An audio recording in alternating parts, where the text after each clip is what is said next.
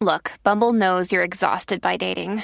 All the must not take yourself too seriously and 6 1 since that matters. And what do I even say other than hey? well, that's why they're introducing an all new Bumble with exciting features to make compatibility easier, starting the chat better, and dating safer. They've changed, so you don't have to. Download the new Bumble now. You, are, divine.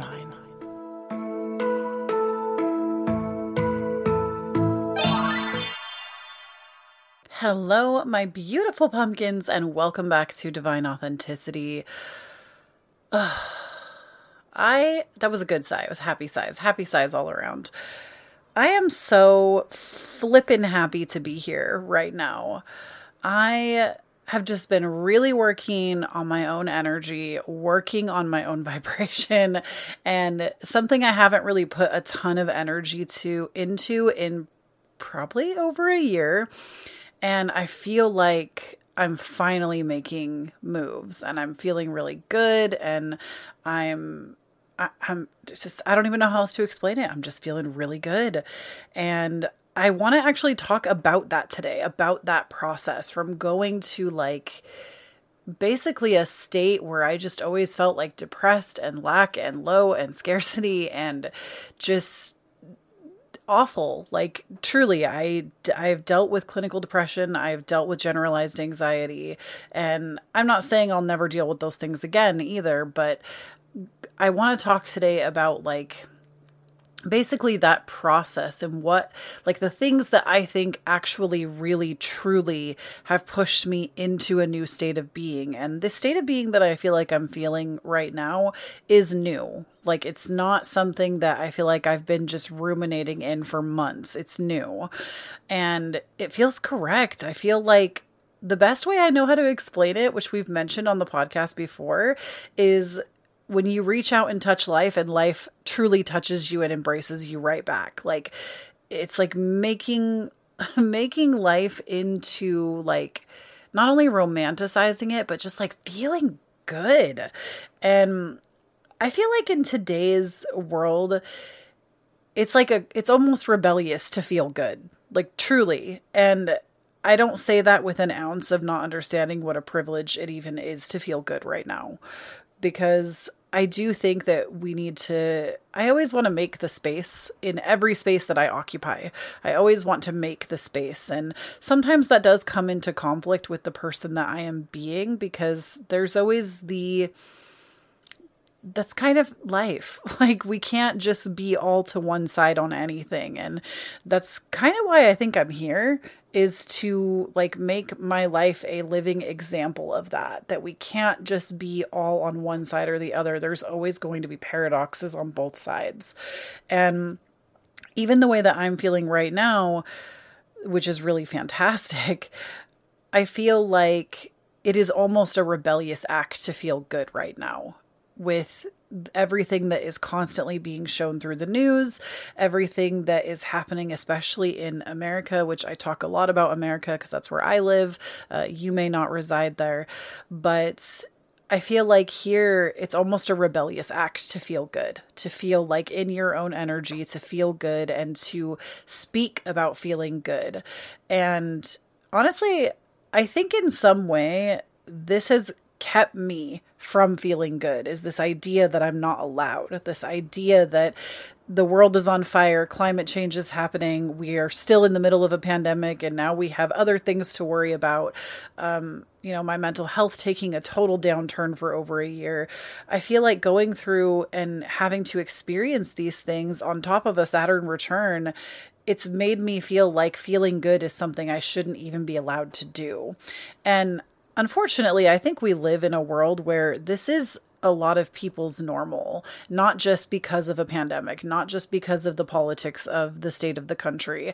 I feel like this is very normal. Maybe a lot of you are listening in and feeling like it's a rebellious act to feel good, that everybody around you reflects this feelings of not feeling good. And if you feel good, suddenly that makes you a bad person for feeling good when everybody else is discontent. And I think sometimes though that is true, it is like our rage. I feel like that is genuinely going to push forward certain movements. Like, I don't want to sit here and spend too much time on the political aspect of things because that's really not why I'm here. Um, when I say rage, I mean like there are certain things that I do feel like we're done we're done putting prayers and thoughts towards. Like we just need better and we need to demand it. And the only way we're going to be heard at this point is through rage. And like especially if we talk about like abortion rights, things like that, I feel like we're at a point where it's rage or nothing.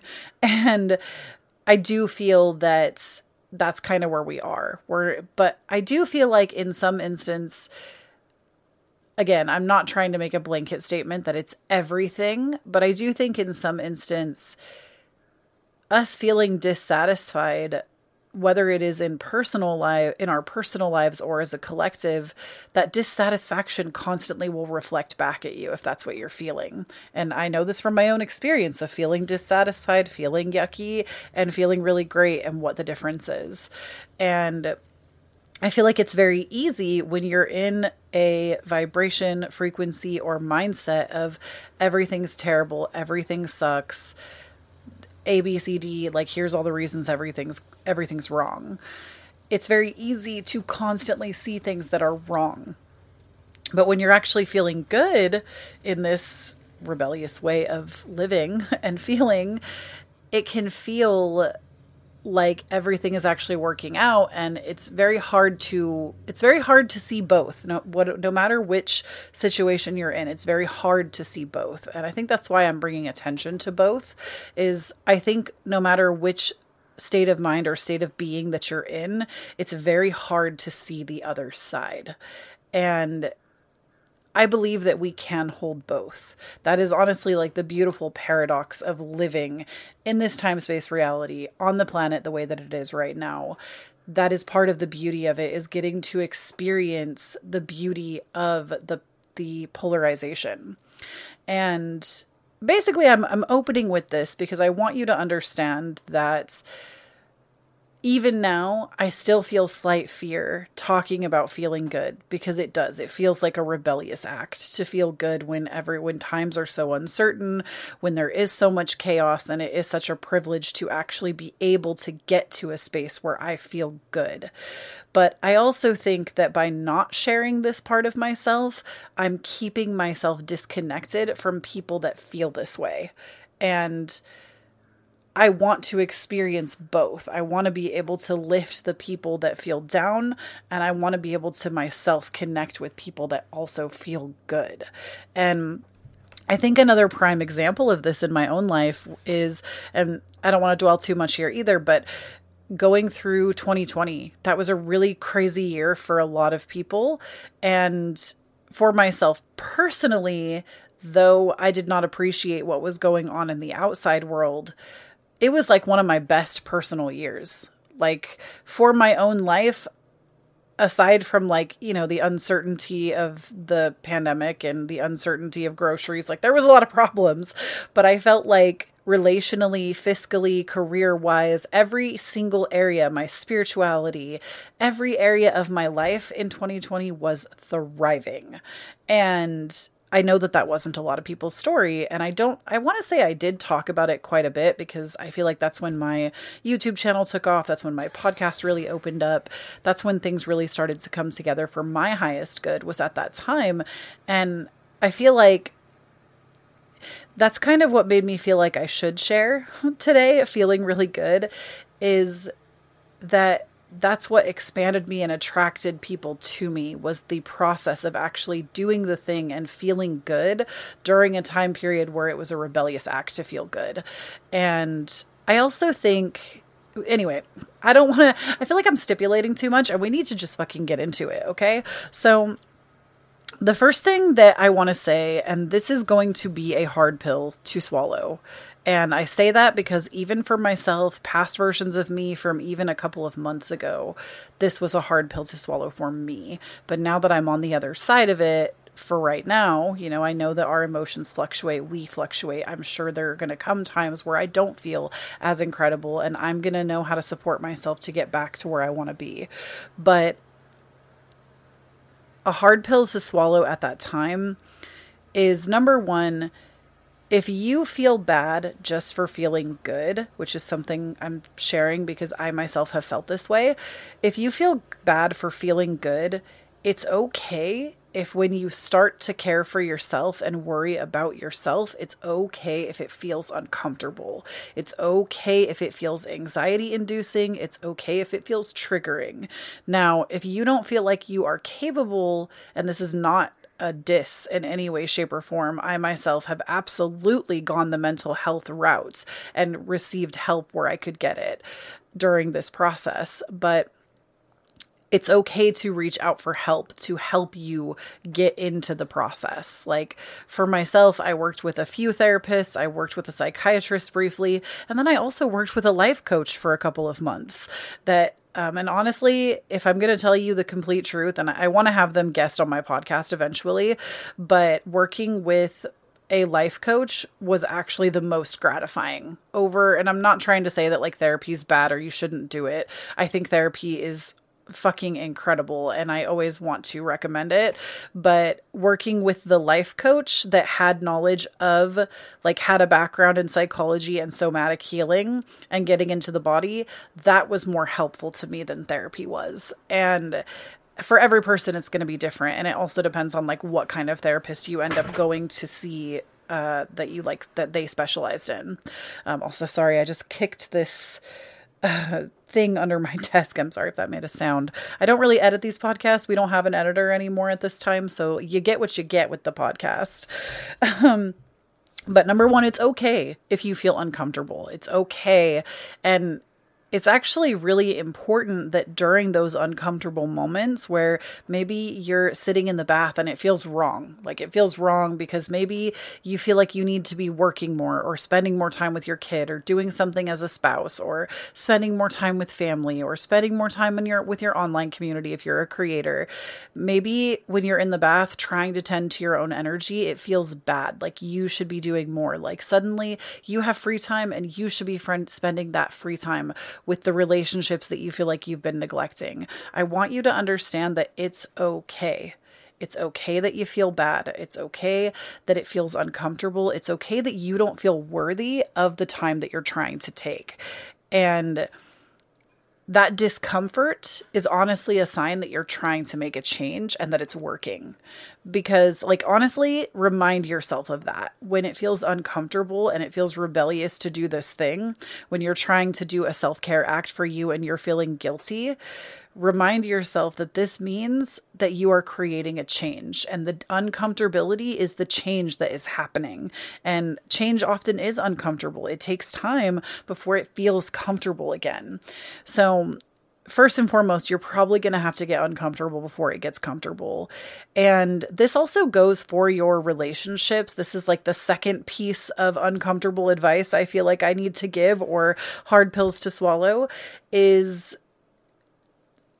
when you are ready to actually evolve in your life in some way and change your state of being, you have to be prepared to lose the life that you had.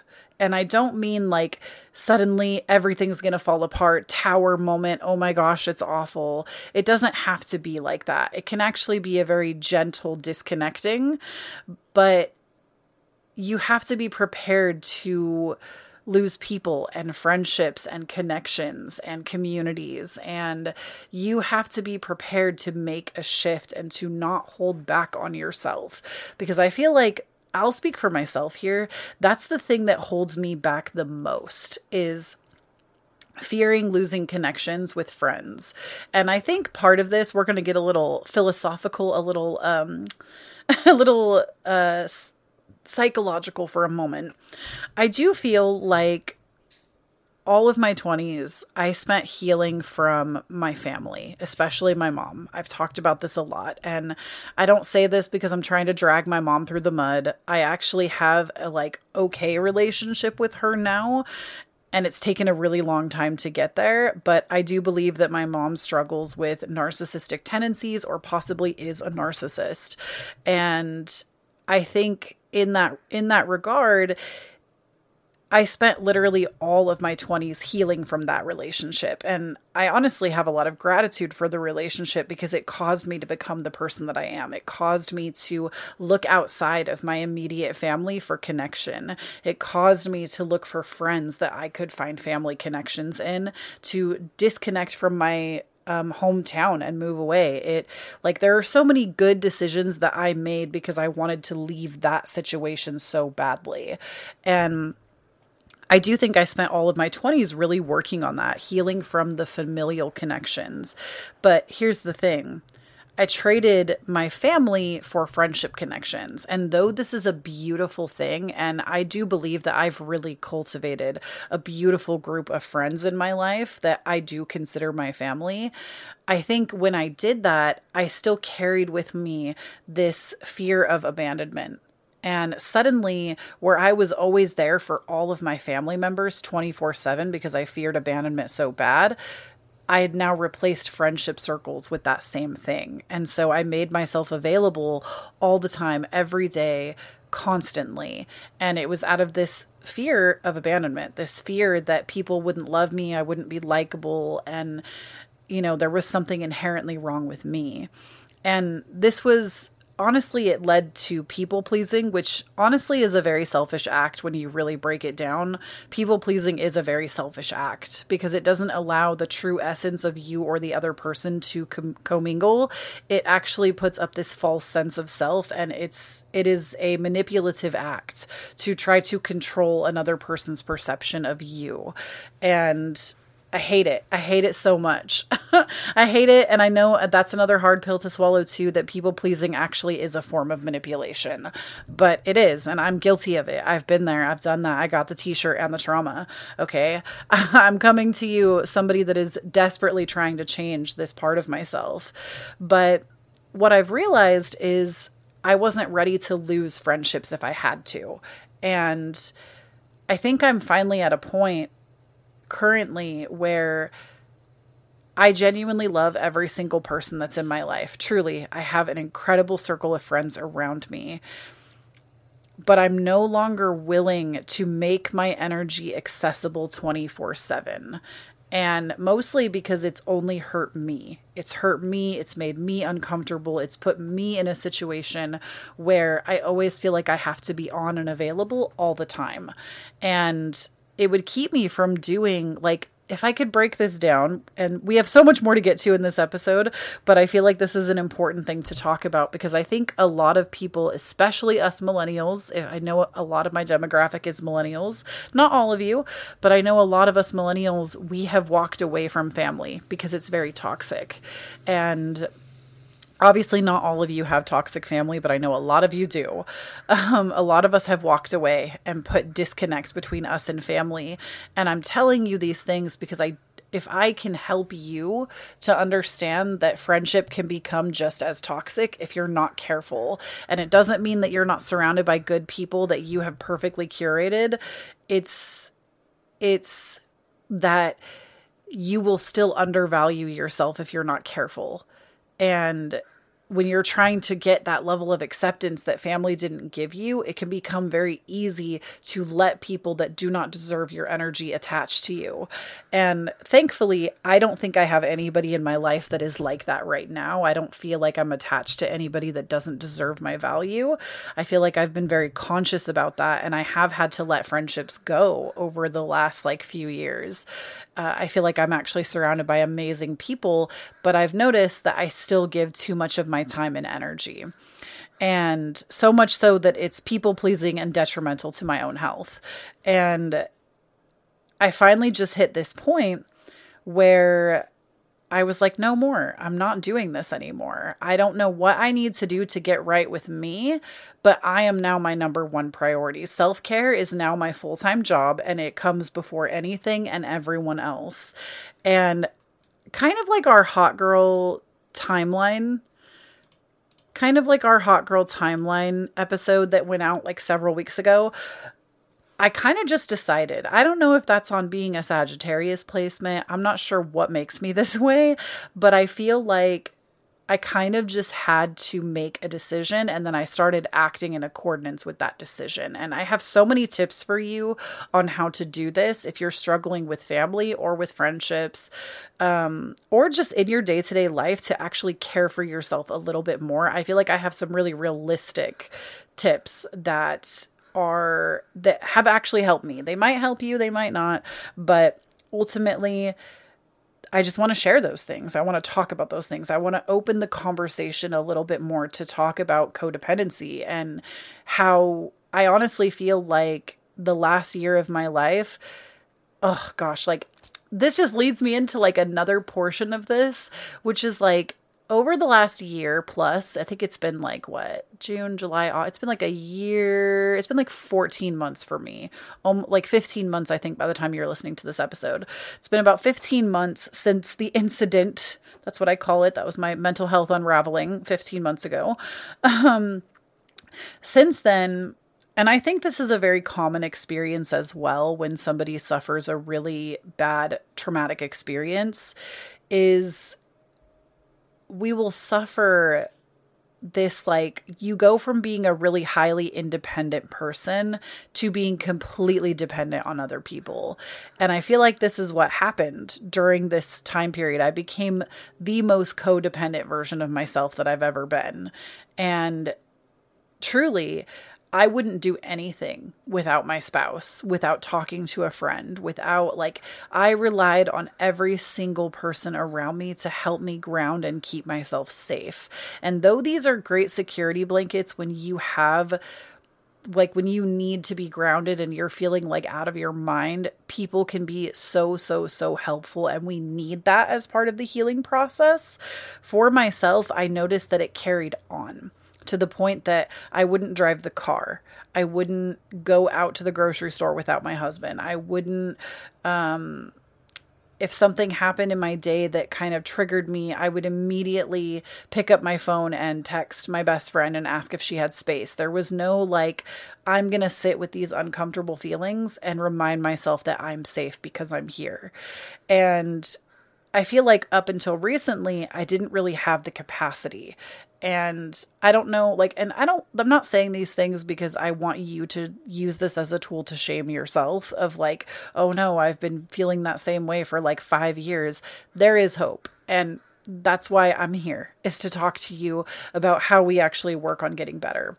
So i just wanted to bring that up though that like I've dealt with such ridiculous I call it ridiculous because when I think about it from the perspective of where I am now, it feels ridiculous. But I'm not saying that you are ridiculous if you have codependent habits. I believe that codependency is bred sometimes from trauma and maybe always from trauma. I'm not a therapist, I can't make that kind of claim, but I believe that it comes from a traumatizing background or incident or something of that accord. And for me, dealing with the codependency, it was really bad. Like, not just that I wouldn't leave the house by myself, but I wouldn't go to bed by myself. I always wanted my husband in bed with me, or I couldn't go to bed, couldn't sleep. Um, in order to do anything relaxing, I wanted somebody there with me. And it was because I was so afraid to be by myself and be in my own energy. Like something about that felt guilty. And I was constantly just plagued and faced with these feelings of guilt. Like, and I know other people experience this. I know I'm not alone. It can feel completely guilt inducing to do anything for yourself if you are used to having to be on for everyone else all the time. And the sad part about it is, I've truly built a life where I've done that. Meaning, not only was it like that with family, then I gave that to my friends. Then I also made a career where I was always online engaging with other people 24 7. And I think it was in the last episode, I talked about how somebody made a comment on my video and I got a little triggered about how they were like, spiritual people always say they want to help, but then when you reach out, they're not there. Or they call me new age, new age people, and they just couldn't handle that disappointment. And the thing is, as I stated in that episode, that's not a requirement. Nobody needs, nobody is required to be there for you. It's nice and it's such a blessing when somebody is able to hold that space and be there for you. But at the end of the day, you have to be the person that you will rely on. It, again, it doesn't mean that you can't have connections, you can't have friends, you can't have a supportive significant other. But at the end of the day, you are the person that has you you are the wise inner parent that has to be there to parent yourself. And you can't always rely on that from others. Now, of course, I do believe in community and it takes a village and all of those things, but I do think if we don't come at it from our own whole person self, meeting up with another whole and complete person, it's not going to run as smoothly because we're just going to constantly play out these same patterns with the people around us. And Anyways, I feel like I'm getting so sidetracked. Back to my original point, which is you have to get uncomfortable you have to be willing to get uncomfortable and know that when you start to reclaim your own energy, when you start to call your own power back and be present for yourself, you might lose people, and that's okay. It doesn't mean that you are bad, it means that they are attached to a version of you that you no longer identify with or want to identify with. And sometimes that can be gut wrenching and painful to lose people, especially if you have you know trauma around abandonment that's you know it's easy to say that you would possibly feel really terrible. I don't say these things because i think it's just like ripping off a band-aid. I think it actually really can be quite painful when we watch people exit our lives that we thought would be there forever. But the thing is when you start to prioritize yourself to me this is almost a, a given that it will happen that it will that people will start to fall away and it's because your frequency doesn't resonate with their frequency anymore. And you you the more you try to dial into their frequency the more you're dialing out of the energy of yourself. And eventually that will leave you depleted and feeling like you have no energy left which is exactly where I was. I felt like I had no energy left. I was always there for everybody else. I was never prioritizing myself. Even when I would tell people I'm going into hermit mode they would still text me and I would still check and respond. And when I say I went full tilt into my own energy, I mean I didn't let anybody's energy into my realm. None. Absolutely none. Um and so let me give you our our first like oh and actually before i give you before we get into the the tips and the things uh, i also want to say that a big part of my push to change this within myself. It wasn't just I'm taking my energy and my power back and fuck everybody. It's that I struggle with more than one autoimmune disease. Like, not only do I have polycystic ovarian syndrome, which they are now considering an autoimmune disease, I also struggle with Raynaud's or Raynaud's. I think it's pronounced Raynaud's, but uh, it's where like your limbs get like really, really cold and they'll turn like a stark white.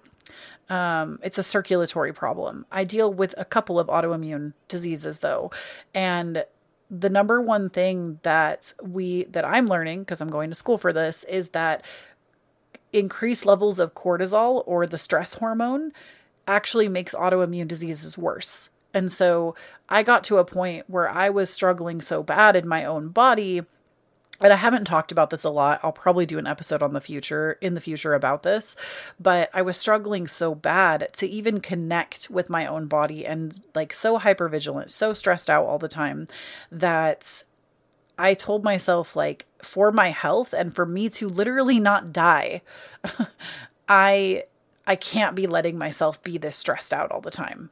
I can't. I have to start taking my own energy back and prioritizing myself because my inflammation is through the fucking roof and I can't handle it. Like it's literally slowly killing me. And another thing that we know about autoimmune diseases is that when the first sign of them start to crop up within 7 to 14 years which yes that's a big window within 7 to 14 years you will have a diagnosis of something else like a major organ that is like basically that autoimmune is part of the first sign that something is going awry.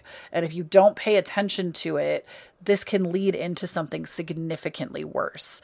And so once I learned that, like the statistics for that, I was like, oh wow, I've been ignoring the inflammation in my body for like probably seven years or more. So we need to get with it and make sure that we're healthy. And that was my first step is I said, how can I reclaim my energy and stop feeling guilty for feeling good and stop feeling guilty for taking all the time in the world to myself that I want to? Basically, how can I be more selfish with my energy and not feel bad about it? First, I had to feel bad about it. so now, let me tell you what I started doing that I feel like has made all the difference and has truly raised my energy. I really do believe that if you resonate with a lot of my content, if you feel like we are similar people, try some of this stuff out and see if it helps. I'm not trying to say that this is the holy grail, but because I do think you need to curate what works for you.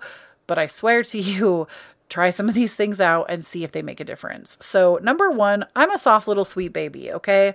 I might talk the talk. She's an Aries Mercury, so my mouth might spout off like I'm a vicious bitch. I'm not a vicious bitch. I'm actually a Cancer Venus with a Cancer Mars, and I'm a fucking crybaby, okay? I have no shame in that. Tears release cortisol, and we love that for my inflamed ass. But she is an Aries Mercury, so I know I talk the talk, but I do not walk the walk when it comes to how ferocious I am. I'm actually not ferocious at all. But when it comes to my time, the first thing that I started doing or I did that I believed completely changed the game for me is number one, when it came to my friends in particular, I was terrified that I would miss something or one of my friends would need me and I wouldn't be there and that would make me a bad friend. Like that was probably my number one concern is I ultimately feared abandonment if I didn't show up. And I think that also comes from and I'm going to be very candid when I say this, there are a lot of members of my own family that treat people this way myself included, like I don't treat people this way, but I've been treated this way. When you don't answer the phone, you get labeled as somebody who doesn't answer the phone. And now every time you pick up the phone, it's a big deal. And my family treats it like, oh my God, somebody's home, blah, blah, blah. It becomes like this big deal when. I feel like we just need to normalize the fact that no millennial wants to talk on the phone. so, um, that's the tea, that's the shade, that's the pink lemonade. But when it came to my friends specifically, I still really harbored harbored that fear of abandonment. So what I did is if you have an iPhone, if you have an Android, unfortunately, I don't know how to help with this, but there might be a setting you can use on Android that is similar. So I'm going to tell you about it anyway and I would literally Google search um, focus mode for Android and see if there is something. So on iPhone, there is different focus modes, right? We know this uh, with like one of the newer updates. You can set your phone to have different focus modes. They're extremely easy to set up. I thought it was going to be this big complex thing. It's not.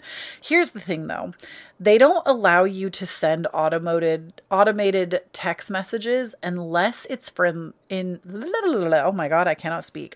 Mercury is not even in the microwave yet and I can't speak.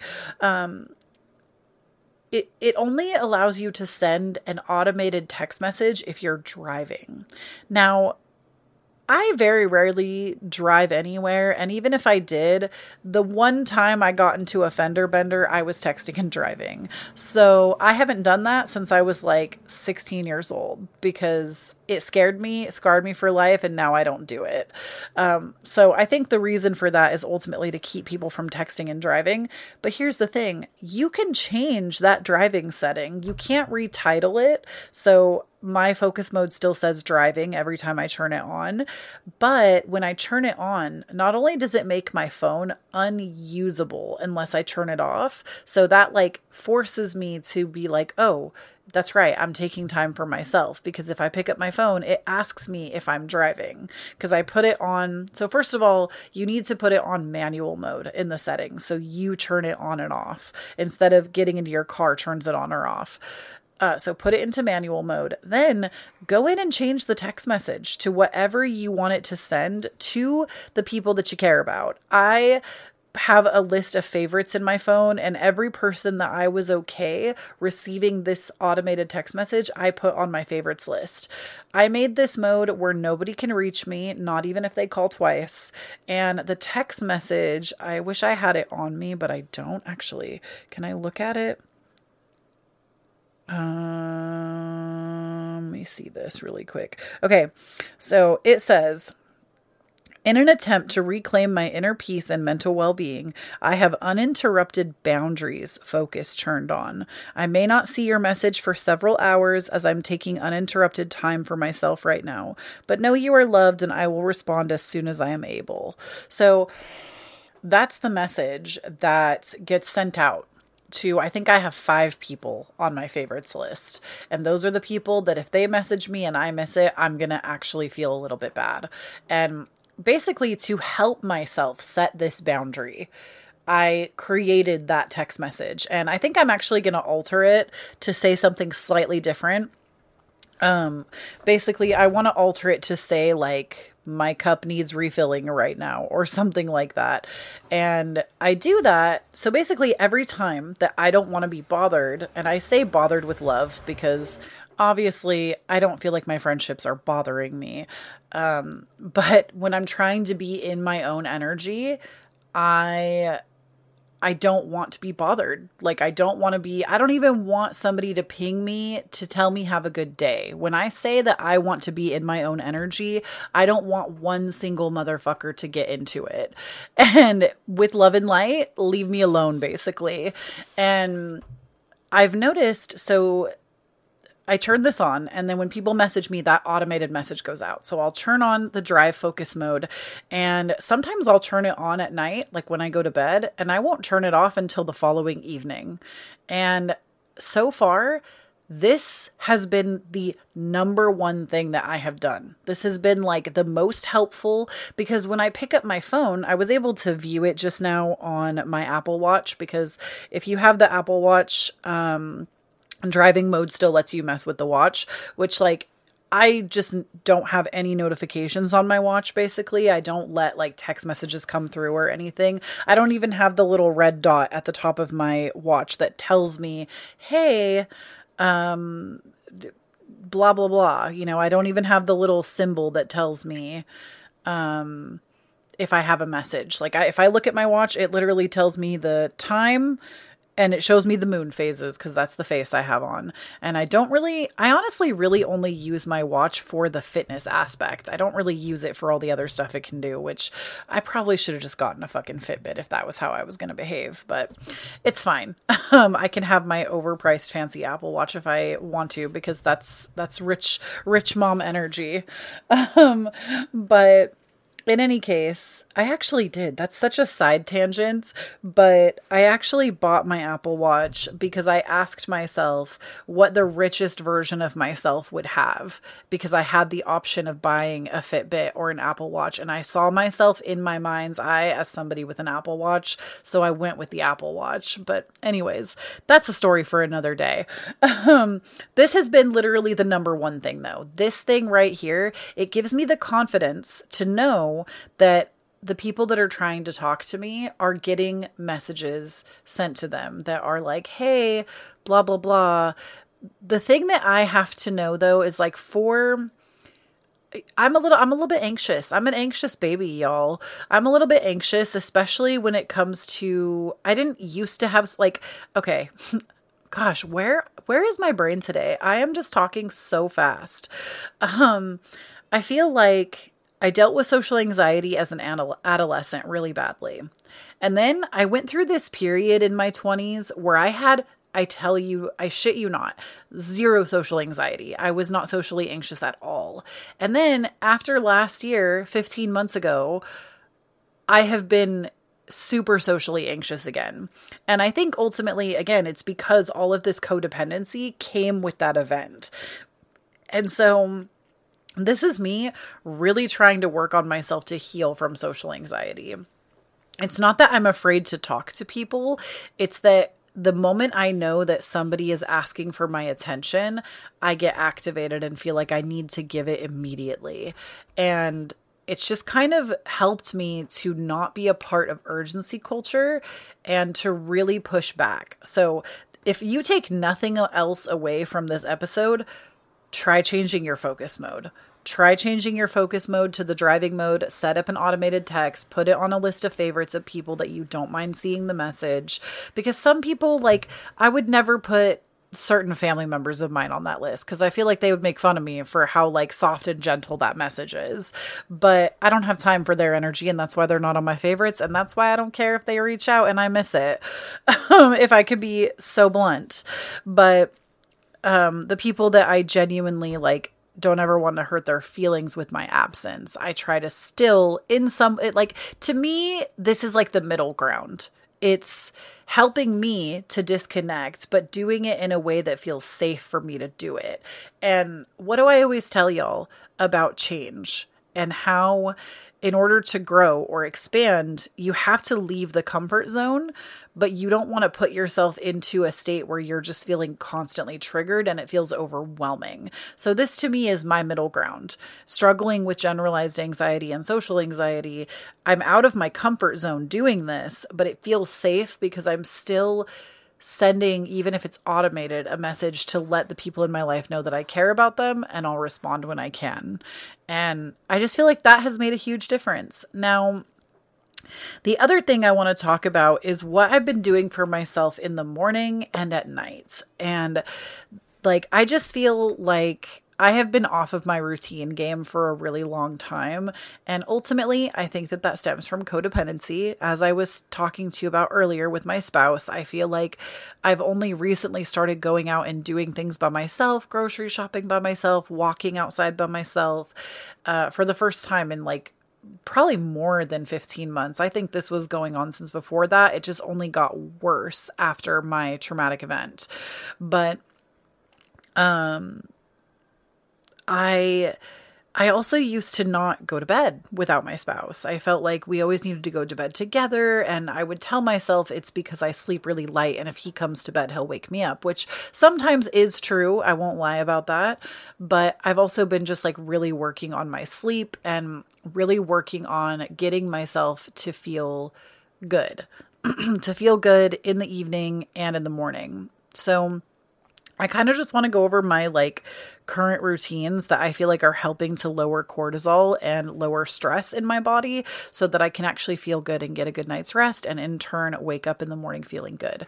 So, first and foremost, I know that this some of the things I say are not going to be practical for every single person because you're working a nine to five or you have children. But I want to encourage you that if that's you and the life that I described to you right now sounds like a fucking dream that you could never accomplish, I first want to assure you that you can. If it's really truly what you desire and it feels like something you want to go for, you actually can design a life like this kind of like what I talked about in the beginning of the podcast, I feel like out of fear or guilt, I would hold myself back from saying what I actually feel because it feels like an act of rebellion to feel good right now. Um, I feel the same way about being somebody that works four hour days, three to four days a week.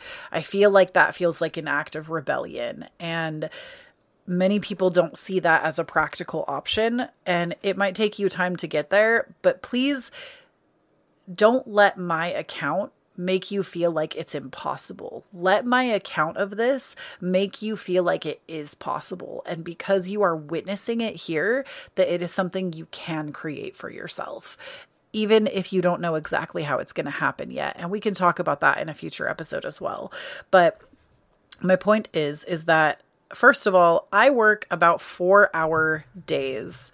Um, I try not to work more than three days a week. That does not always happen because I do a lot of things. Sometimes I work five days a week. But the thing is, I always try to keep it to four hour increments. And there's a reason for this, not just because A, I think working eight hour days or more is ridiculous, and I don't know why we have bought into the lie that that's how our society should work. But number two, uh, because I have let like my inflammation in my body with like autoimmune and things like that crop up so badly for me, um, and I haven't been taking care of myself in the past. something that I've noticed is when I sit in my desk chair for too long, my feet swell and I deal with really bad foot and ankle inflammation. And it's not my heart, which is a great, love that for me. It's not like I've seen some people that have it really, really, really bad. Mine is actually still very manageable, and I've found ways to manage it, which is what I kind of want to get into now. So, lowering that inflammation, that swelling in my body that I notice happen, especially in my ankles on one of my legs, because I have had surgery on one of my knees as I am disabled. I've had knee surgery, and on that leg, there is more swelling because it's circulatory, but um it's like I said, it's not like horrible, horrible, horrible, but it can be mildly uncomfortable if I'm not trying to manage it.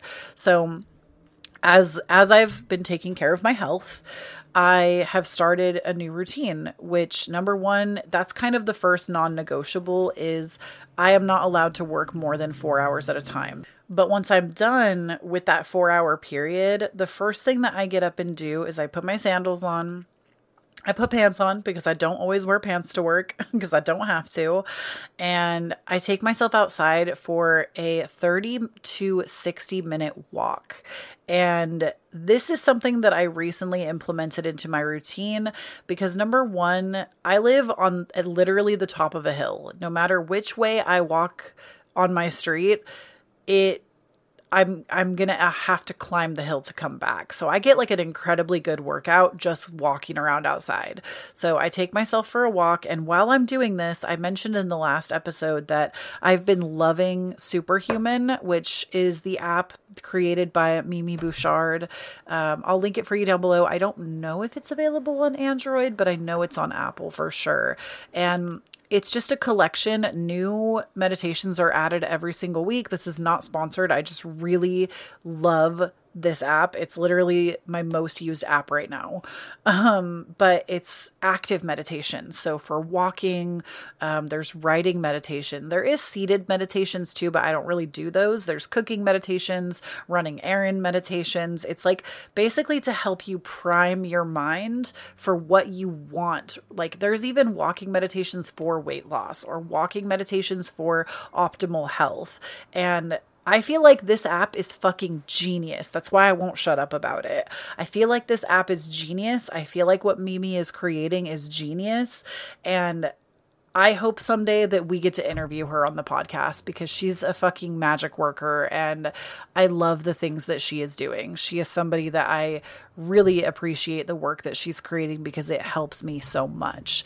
So I'll turn on the Superhuman app. Usually I'll do one to two, sometimes even three of the walking meditations while I'm out. And sometimes my husband will go with me and I'll just keep one of my headphones out and like only half listen because I do feel like it kind of counts as like a subliminal and i believe that subliminals work so whatever you're programming into your mind that's what you're going to get out of it um, so um, I'll go out for a walk. And what the walking does is when you get your heart rate up, because when I walk back uphill, my heart rate is definitely going up. Uh, when you get your heart rate up, when it comes to when it comes to like feet swelling in particular, it forces the um, basically you're holding like fluid in your ankles. It forces the fluid back up towards your heart. It forces like that to kind of drain. So by the time I come home, usually my swelling has already gone down considerably. And then once I get inside, I lay out on a towel on my bed with my feet up against the wall. So, like, I'll literally lay on my bed with my butt at the headboard and put my feet vertical at a 90 degree angle against the wall up the headboard. And this is also just like really good, even if you don't struggle with circulatory issues. This is really good for optimal circulation. This is, and uh, Superhuman app, again, not sponsored, just love it. The Superhuman app also has a meditation for legs up the wall. Like there's actually a category for legs up the wall meditation. Um, so I'll put one of those in and listen to that. Mind you, I don't usually talk to people before this point. So I work my four hours and then I go do these things without letting anybody into my energy. And I know some of y'all, like maybe you have elderly grandparents or parents and you want to make sure that you're in the know Thankfully for me, if there was ever a real emergency, every person that is close to me has my husband's phone number and they can call him and he will be able to get to me. So I kind of have that as an option. Um, if you're somebody that's just like alone or does not have that as an option, you can also make it to where if people call twice, they can get through uh, through like the focus mode or what have you. Or you can check it, you know, check your phone in the morning and then turn on driving mode and don't look at it again. Um, I mean, I also feel like listen, I need to to take a pause and just say something. I understand because I talk to a lot of people about this. Not one person, but multiple people have talked to me about this how they have to check their phone because they fear that something bad will happen to somebody in their life. Here's the thing time doesn't give a fuck, meaning something bad could happen to somebody in your life at any time in the day. It doesn't have to happen overnight. It doesn't have to happen in the morning. You could be at Disneyland and the worst day for somebody else in your life could happen and you could not be aware because your phone has been in your bag all day. That is just the reality of living. And you being advised any sooner isn't necessarily going to change anything because if it's a real emergency, that's why we have emergency services. And I always hear this from people when I tell them, I don't look at my phone. I hear that excuse of, oh, but I worry about people, da da da da da da. Now, don't get me wrong. If like somebody you love and care about is currently in the hospital, I feel like I could totally resonate with that. If my father was in the hospital, you better believe I would be checking my phone constantly. Everybody would be allowed to contact me. But if everybody in your life is in relatively good health, you don't feel like you're having to worry constantly, that's why emergency services is there. Stop treating yourself like you are an emergency service. You're not. Your energy is precious and you need to start treating yourself like it is. And wow, that was like, that's quotable. I need to write that down. Stop treating yourself like you're the emergency service. You're not. Um, and I'm not saying that that means you don't care about people because you do, but it's also important for you to care about yourself. And I'm saying this from somebody who's been there and done that and got the t shirt and the trauma. Okay. Uh, now, the next thing is that I'm, I'm doing my legs up the wall meditation. And then from there, I will roll into dinner. Now, sometimes I have to go to the store. I'm a Taurus. I love to cook with fresh food. So, if I have the opportunity, even if it's just to go pick up like a couple of things, like a couple tomatoes and a kale, you know, even if it's just to go pick up a couple of things, it's actually really good for me to get out of the house because this is something I'm also working on with my own codependent habits is I'm working on not being codependent. So, I'll go to the store or the market by myself and I will go and pick up the things that we need for dinner. And then I'll come home. And that's usually the time period that I will start to work on dinner. And I actually really enjoy cooking. And especially because I swear to y'all, I literally use this superhuman app all throughout my day. Again, I swear to you, this is not sponsored. I just can't. It has been such a great resource for me. I think it is worth its weight in gold. I have seen such a shift since I have started using it that I will be paying for it. I said in my last episode that I wasn't sure if I wanted to pay for it because I thought it was kind of pricey, but they do the first two weeks free. I was like, I don't know if I'm going to pay for it, but it has been such a fantastic tool. I will be paying for it. Um, but there's also walking meditations for running errands and grocery shopping. So I'll put one of those on. I use it as my time to connect with the food, to connect with what I want to make. There's also cooking meditations that help you to like make a meal with love intentionally as you're cooking. And so sometimes I'll do that. Sometimes I'll put like basically I'll go to the store, I'll come home, I'll get into dinner, and sometimes I'll put on like I really love vintage French music. Uh, there's actually a playlist on Spotify that I'm obsessed with that's just vintage French music. That's all you have to type in and it will come up. Vintage French music. And it's literally music that I literally can't understand because I don't speak French, but I think in a past life, I think I am convinced that I was a French performer. I am convinced that I lived in Paris. I'm convinced I was a French performer of some kind. I genuinely think that that's what I did for a living in my past life. I was a performer. Um, I have many reasons for thinking that. that's a story for another time. But I'll put on vintage French music. Sometimes I'll put on Michael Bublé because I really like him. Um, sometimes I'll put on uh, what's his name? Ed Sheeran. I really like to cook too. Uh, sometimes, if I'm feeling like bad bitch energy, I'll put on some Taylor Swift. Sometimes it's Britney Spears. Britney Spears is probably my like OG. I listen to her more than any other artist. Uh, I'll put on some good Britney Spears and I will fucking get into it, yeah. And I'll just get like excited to cook dinner for me and my husband. And he doesn't put that chore on me because I don't look at it like a chore. I actually really love to cook, it's something that I enjoy doing. So I will always make the time for it and I'll make dinner. I'll get us all set up with something nice.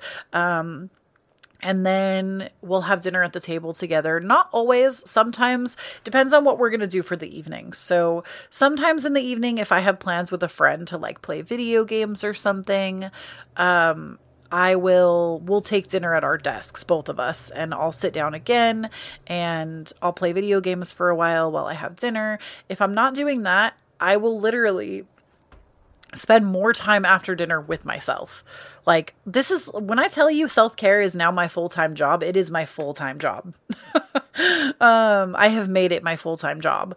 So, after dinner, I'll clean up, get the kitchen all nice and pristine, and then I will sometimes I'll journal, sometimes I'll read my tarot cards, sometimes I'll go back and do another legs up the wall meditation because it just feels good. Sometimes I'll sit with my legs up the wall and I'll uh, get on my Switch and play video games and I'll like call my sister and we'll play Fall Guys or something together. That's like been a really great uh, pastime for me recently. I love hanging out with my sister. Shout out to my sister Cami. I don't think she listens to my podcast, but she's a queen and I love her. Um, so I'll listen to her. We'll talk to each other. We'll play like the new Kirby game or Fall Guys. Or um, we never got into Stardew, but I think we would have a lot of fun playing that if we got into it. So we do that sometimes. Um, sometimes I will go right into like pampering myself. I'll go and like take a shower, wash my hair. I'll do my face steamer that I talked to you about in my last episode. Um, I'll put on a Mimi podcast or any of the podcasts. Manifestation Babe, I really like. Um, those are probably my two favorite podcasters. Sometimes I listen to Pretty Basic if they have a topic I'm interested in that week. I will put on a podcast, do my face steamer uh, or I'll get into like reading a book, or sometimes I'll sit down and do school after dinner because I'm still doing that school program, uh, or I'll sit down and I'll work on um, other courses. I enrolled in a Joe Dispenza course that I still to this day have never finished. I also am in uh, Richie Witch by Mia Magik. Those are a couple of courses that I've enrolled in that I have available to me. So usually I'm doing something after dinner. If it's not spending time with people that I love and I've like let people have access to my energy, I go very much into my own energy and I'll take care of myself, my body, my hygiene, and then I'll just like stay on the same wave and I'll keep like journaling, doing things that I want to do. And if not, I'll play games with other people, is usually the other option. And then the other thing that I've been doing that has been a non negotiable lately is I have not been letting myself sit at my computer all night. Now, there are exceptions to that rule. Like, uh, I had one friend that I hadn't talked to in over a week that their time is pretty limited. They had one evening free, so I did hang out with them until like 3 30 in the morning. That is not typical. Mm. Sorry, I wanted a little sip of my coffee. Um, that is not a typical experience being up until 3:30 in the morning at my computer. Um, to be quite honest, that's not typical and normally I don't allow that. So then by like 10, usually I make sure that I power my computer off because I just find that if I sit at my computer later than that, it's like never a good time. It's never a good experience. And I end up sitting there too late and then I don't prioritize myself. So if I've done like gaming or anything, I try to turn everything off by 10 and I will then go and do like brushing my teeth, flossing, which I floss with a water pick. And I don't know why everybody doesn't use one of those because flossing is a pain in the ass, but the water pick makes it way fucking easier and just invest in yourself, honey. If you don't know what I'm talking about, it's like it's like what the dentist has when they squirt water into your mouth, except you can turn the power of it like up or down to be harsher or softer. And you can like literally like floss your teeth with water. It's fucking awesome. And I love it. Um, so I'll like water pick my teeth. I'll um, maybe put like a nice little face mask on or something, or maybe that's when I'll do my steaming if it's a day that I'm doing a facial steamer, um, or I'll take a shower, or I'll paint my nails, do whatever I want to do. And then I try my best to be asleep around midnight. Doesn't always happen because y'all know that I still kind of struggle with my sleep, but I'll try to sleep by midnight.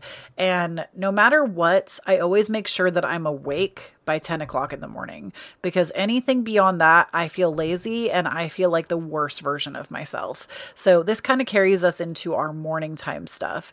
So, um, I always try to make sure that I'm up by 10 at the latest because I work for myself and I find that if I'm waking up at like noon, 2, 3, 4 p.m., I just feel like shit. I feel like shit. I feel like my whole day is thrown off. I feel like everybody else is already awake everybody's contacting me and then if i still have to work and do my own shit i don't get to spend time with my friends because some of them are on the east coast and so if i want to hang out with them i have to be done with work early in the day right and so if I'm having a day where I want to spend time with them in the evening, I really can't be sleeping in that late. And that's something that like helps keep me motivated but also i just don't like sleeping like that it doesn't make me feel like the best version of myself i notice that when i oversleep like that I have like really bad anxiety about it. And I don't know if it's just social pressure, societal pressure. I'm not really sure exactly what causes it. All I know is that it makes me really fucking uncomfortable and I don't like it. So um, we don't deal with that. We don't know her. we don't know her. She doesn't even go here. Okay. So, um, then basically I'll wake up no later than 10. Today I woke up at 10. Uh, I'll wake up no later than 10. I prefer to be up at 7, but if I'm going to bed at midnight, 7 just doesn't always work for me. Um, I really do prefer to get like eight hours of sleep. Uh, last night, I think I was in bed before midnight, but I didn't fall asleep until like 1, so I got up at 10. Uh, and then I'll get up, and this is really important to me, and it's kind of silly, but I need time in the morning to myself. Like, it's not silly to want time in the morning by yourself. I don't feel, I feel like it's silly to want time completely isolated. Like, I live with another person, my spouse, and it is like detrimental that I do not wake him up. And I need that time with him asleep, leaving me alone. Not because I think he's quote unquote bothersome, it's that I really do not like other people in my space in the morning. Like, truly, if I could design my dream home, I would go to my own apartment in the morning. Like, my own dream home. I would have my own fucking mother in law suite where nobody could talk to me in the morning because I really like that time completely by myself. So I try to slip out of the bed really quietly. Um, because my husband doesn't really do routines at this point. And so I slip out of the bed super quietly. I brush my teeth, I put some clothes on, I brush my hair, and then I grab my iPad, my AirPods, and currently I'm working on my Manifestation Babe money book again. So I grab those tools. I, of course, put on the fucking Superhuman app because that's all I do these days. Put on the Superhuman app for like getting ready in the morning uh, active meditation. I'll get myself ready, like really putting intention into my day, into everything I'm doing for myself. And then um, usually I'll go straight into breakfast, to be honest. I'll go straight into breakfast, make myself something really healthy, make a conscious choice. I don't usually do like smoothies and stuff because, again, I'm trying not to be a loud bitch in the morning to make sure that I get that time by myself. But and then I'll usually sit at the kitchen table, have my breakfast. Um, again, usually I have that driving time activated. I will usually turn that on before I go to sleep if I know that's how I want to have time for myself in the morning. And then I will I'll get into like that and then I'll get into my manifestation book. And then I also do tracking where not only do I track my cycle on my own, because after everything we have been through in this country, I don't trust no fucking app. Um, but I do, I track my mood. I track my mood in the morning and at night. I track my cycle and then I track uh, morning vitamins, PM vitamins, if I got any movement, if I went outside, and if I ate gluten free that day, because those are the things that I feel like help me the most. And more often than not, I actually do check all the boxes, but it's not about being perfect. It's not about perfection. It's about doing what feels good for me. So, um, those are like the things that I just try to pay attention to.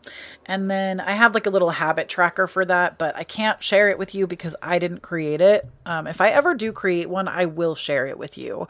But this one actually came from the life coach that I was working with um, for a few months, and it's just not my piece of content to share. But if they ever share it, I will absolutely get you a copy.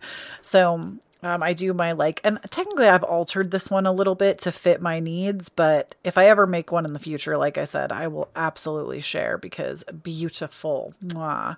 Um, but from there, I'll do like my manifestation stuff. Um, and I like to do writing meditations or just journal writing in the morning, one of the two. Again, I know I've mentioned it a thousand times today, but using the Superhuman app to do a writing meditation, I'll do, which is really nice. Um, they're like anywhere from seven to eight minutes. I think there's longer ones too, but I like the short ones in the morning where you just write in your journal kind of like what you want that day and how you're going to get it, how you're going to tend to your yourself. And then I will basically go straight into whatever feels right. I've been really trying my best when it comes to work to do what feels like it is in the most flow with me. So this morning, I really wanted to make this podcast. And I was like, that's the first thing I'm going to do when I get into work is make a podcast. So I'm sitting down and doing that. So basically, I close out my, my, stuff and then I flow immediately into work. I kind of keep track of my time to make sure that I'm not working over the five hour mark or the four hour mark. And like, I really do try to hit three days a week, but truly, sometimes it has to be more than that. Sometimes it ends up being five. But the important thing for me is not sitting in this chair and letting my feet just like swell up for more than four hours. It's just too much without having some kind of movement in my day. So, um, that is the tea. That is the shade. Those are the things that I feel like I've been doing to kind of reclaim my energy. And right now, like with that focus status mode, I still have it turned on right now.